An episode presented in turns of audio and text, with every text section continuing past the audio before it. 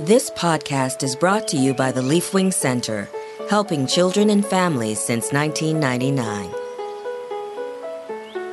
Brought to you by the clinical treatment team at the Leafwing Center. This is the Autism Parent Helper Podcast. Welcome to the Autism Parent Helper Podcast. My name is John Lubers, and I'm a board certified behavior analyst at the Leafwing Center.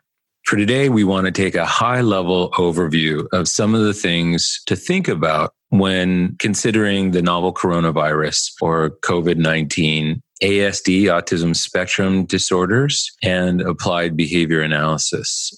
As we say over and over in our pop culture right now, this is the new normal, at least for the foreseeable, the immediate future. So we thought we would do a brief overview of how we could offer some information to this new normal that we're all experiencing. This is the first of a series of several podcasts that will really specifically address the novel coronavirus and autism spectrum disorders and ABA and how they all intersect. Today's podcast is really meant to be a high level overview of for parents and caregivers or anybody who has a loved one who has ASD or developmental disability and receives ABA or who is just living in today's world with a developmental disability these are the things that we want to bring to discussion. Hopefully, we'll kind of shed some light on some subjects and some considerations that we need to have. And then, like I said, we'll do a deeper dive in later podcasts that will address some of these areas that we bring up today in greater detail.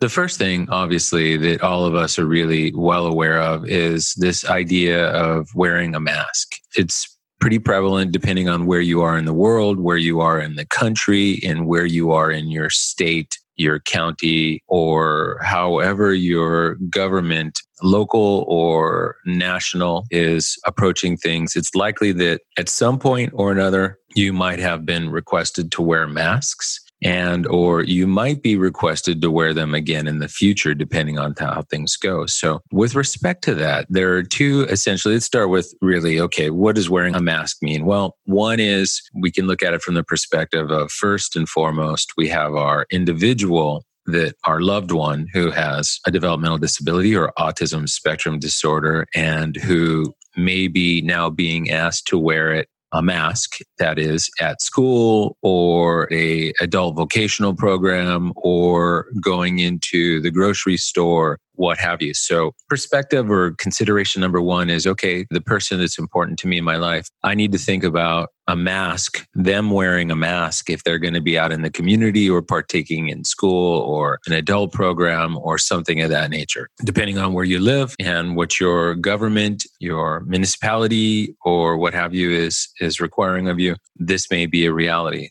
if that's the case, we need to start thinking about this. Okay, does my loved one wear one without a problem? Or do I need to think about maybe working on a program to help them or asking my autism professional, my behavior analyst to assist with that? And so there's a variety of things. This is one of the follow up topic areas that we'll go into about sort of mask wearing, looking at some of the literature out there, getting some ideas, discussing some of the things that have been done in relevant literature, because there's not a lot that we've already looked into and seen that's specific to mask wearing and these masks specifically to contain the spread of germs and contaminants.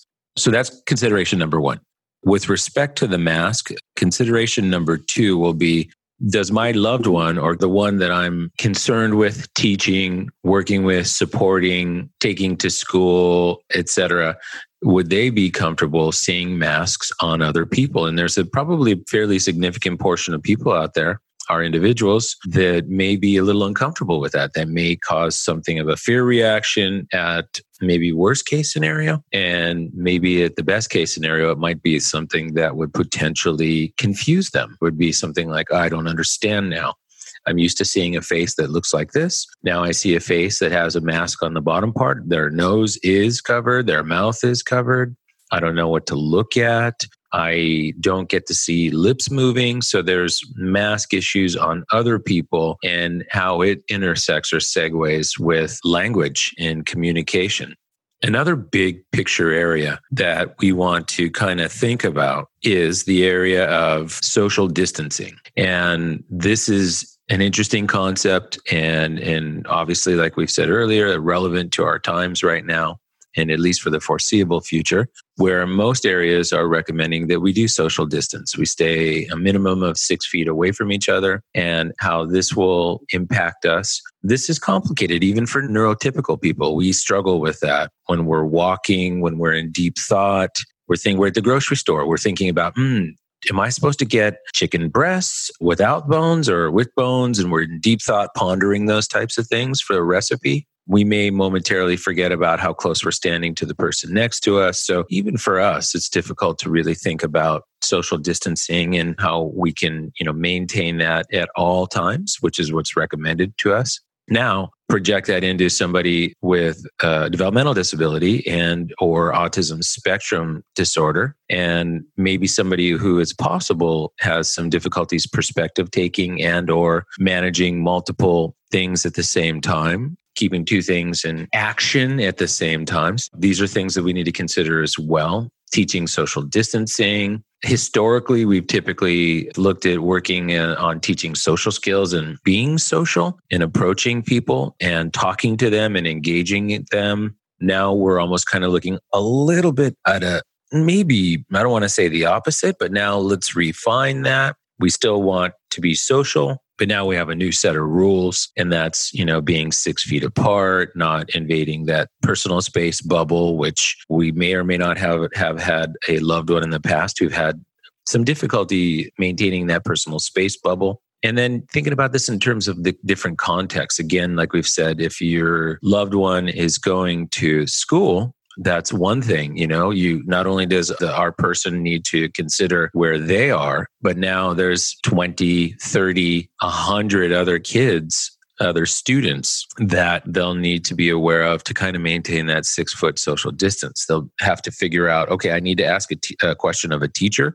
I need to approach her or his desk at the front of the classroom, or my teacher's going to come over to me at my desk. And how am I going to maintain the six feet social distance, but still ask the question. And so there's a lot of complex things now that have kind of floated up into the world for our kids and for our loved ones, and our adults and the individuals that we care for on the spectrum or with developmental disabilities. So now issue number two, we have issue number one is masks. Issue number two is social distancing and how do we address those things? We'll look at that as a follow up in a follow up podcast as well in the near future. The third thing, the third area that we really need to look at is the area of hand washing and hand sanitizing and keeping your hands clean to help reduce the spread of germs. And this is a general good practice. It's also an area where we spend a lot of time working with people with developmental disabilities, teaching them the skill of hand washing, how to appropriately wash, how to, you know, use the adequate amount of soap, how to wash for a long enough time. Again, even neurotypical people, us, everyday folk, we have some difficulties sometimes, you know, or did not know, okay, we need to do this for 20 seconds. We need to wash vigorously. We need to put an appropriate amount of soap. We need to be careful on touching the faucet after we've washed and the towels and all those sorts of things. So it's almost like a new skill that we're relearning. And then additionally, we're learning that we need to do that more often.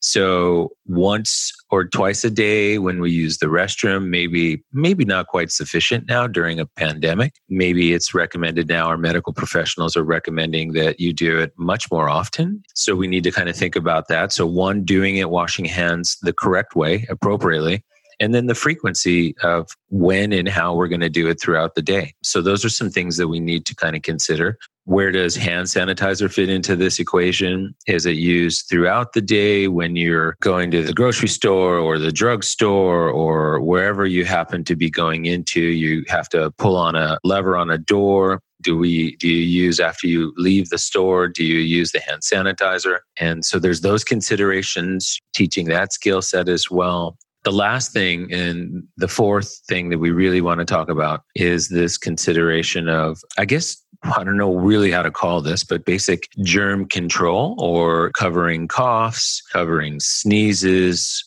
and how to best do that. Also, how to do that. And of course, if you sneeze in your hands, knowing to go wash your hands afterwards. But there's that set of skills is like, okay, I'm coughing, I need to cough into my arm or my elbow. If I'm sneezing, I need to kind of sneeze into my arm or my elbow and I need to make sure that, you know, I'm kind of orienting my body away from people so that no germs get past my arm and now over into the area where the people are that are in my environment. So that's another set of skills is to teach that. So not only what do we do when we sneeze, but now there's a new sort of improved way of doing it to best control the spread of germs. So these are the things that we need to kind of think about at a high level in this new reality that we have during the pandemic. Like I said earlier, we're going to do a little bit of a deeper dive on each of these topic areas. We're going to kind of look into the literature. We're going to get some examples so that you can kind of draw from those examples and look at them with respect to what may or may not apply to your son or daughter, brother or sister, cousin, neighbor, client, loved one, whoever this person is, and see if there's something that you can gather from that. And also maybe, you know, suggest this as a topic for discussion with your BCBA and the professional in your world who's helping you you navigate these waters. Feel free, please, as always, to reach out to us through our website, through the podcast, suggest to us topics, let us know what you need. If there's something that we didn't cover that maybe we're not aware of that would be particularly relevant to the coronavirus right now and navigating the new normal, please reach out to us through the website. If you would mind, please rate our podcast. And we thank you very much for listening. Thank you very much. And we'll see you on some follow up topics.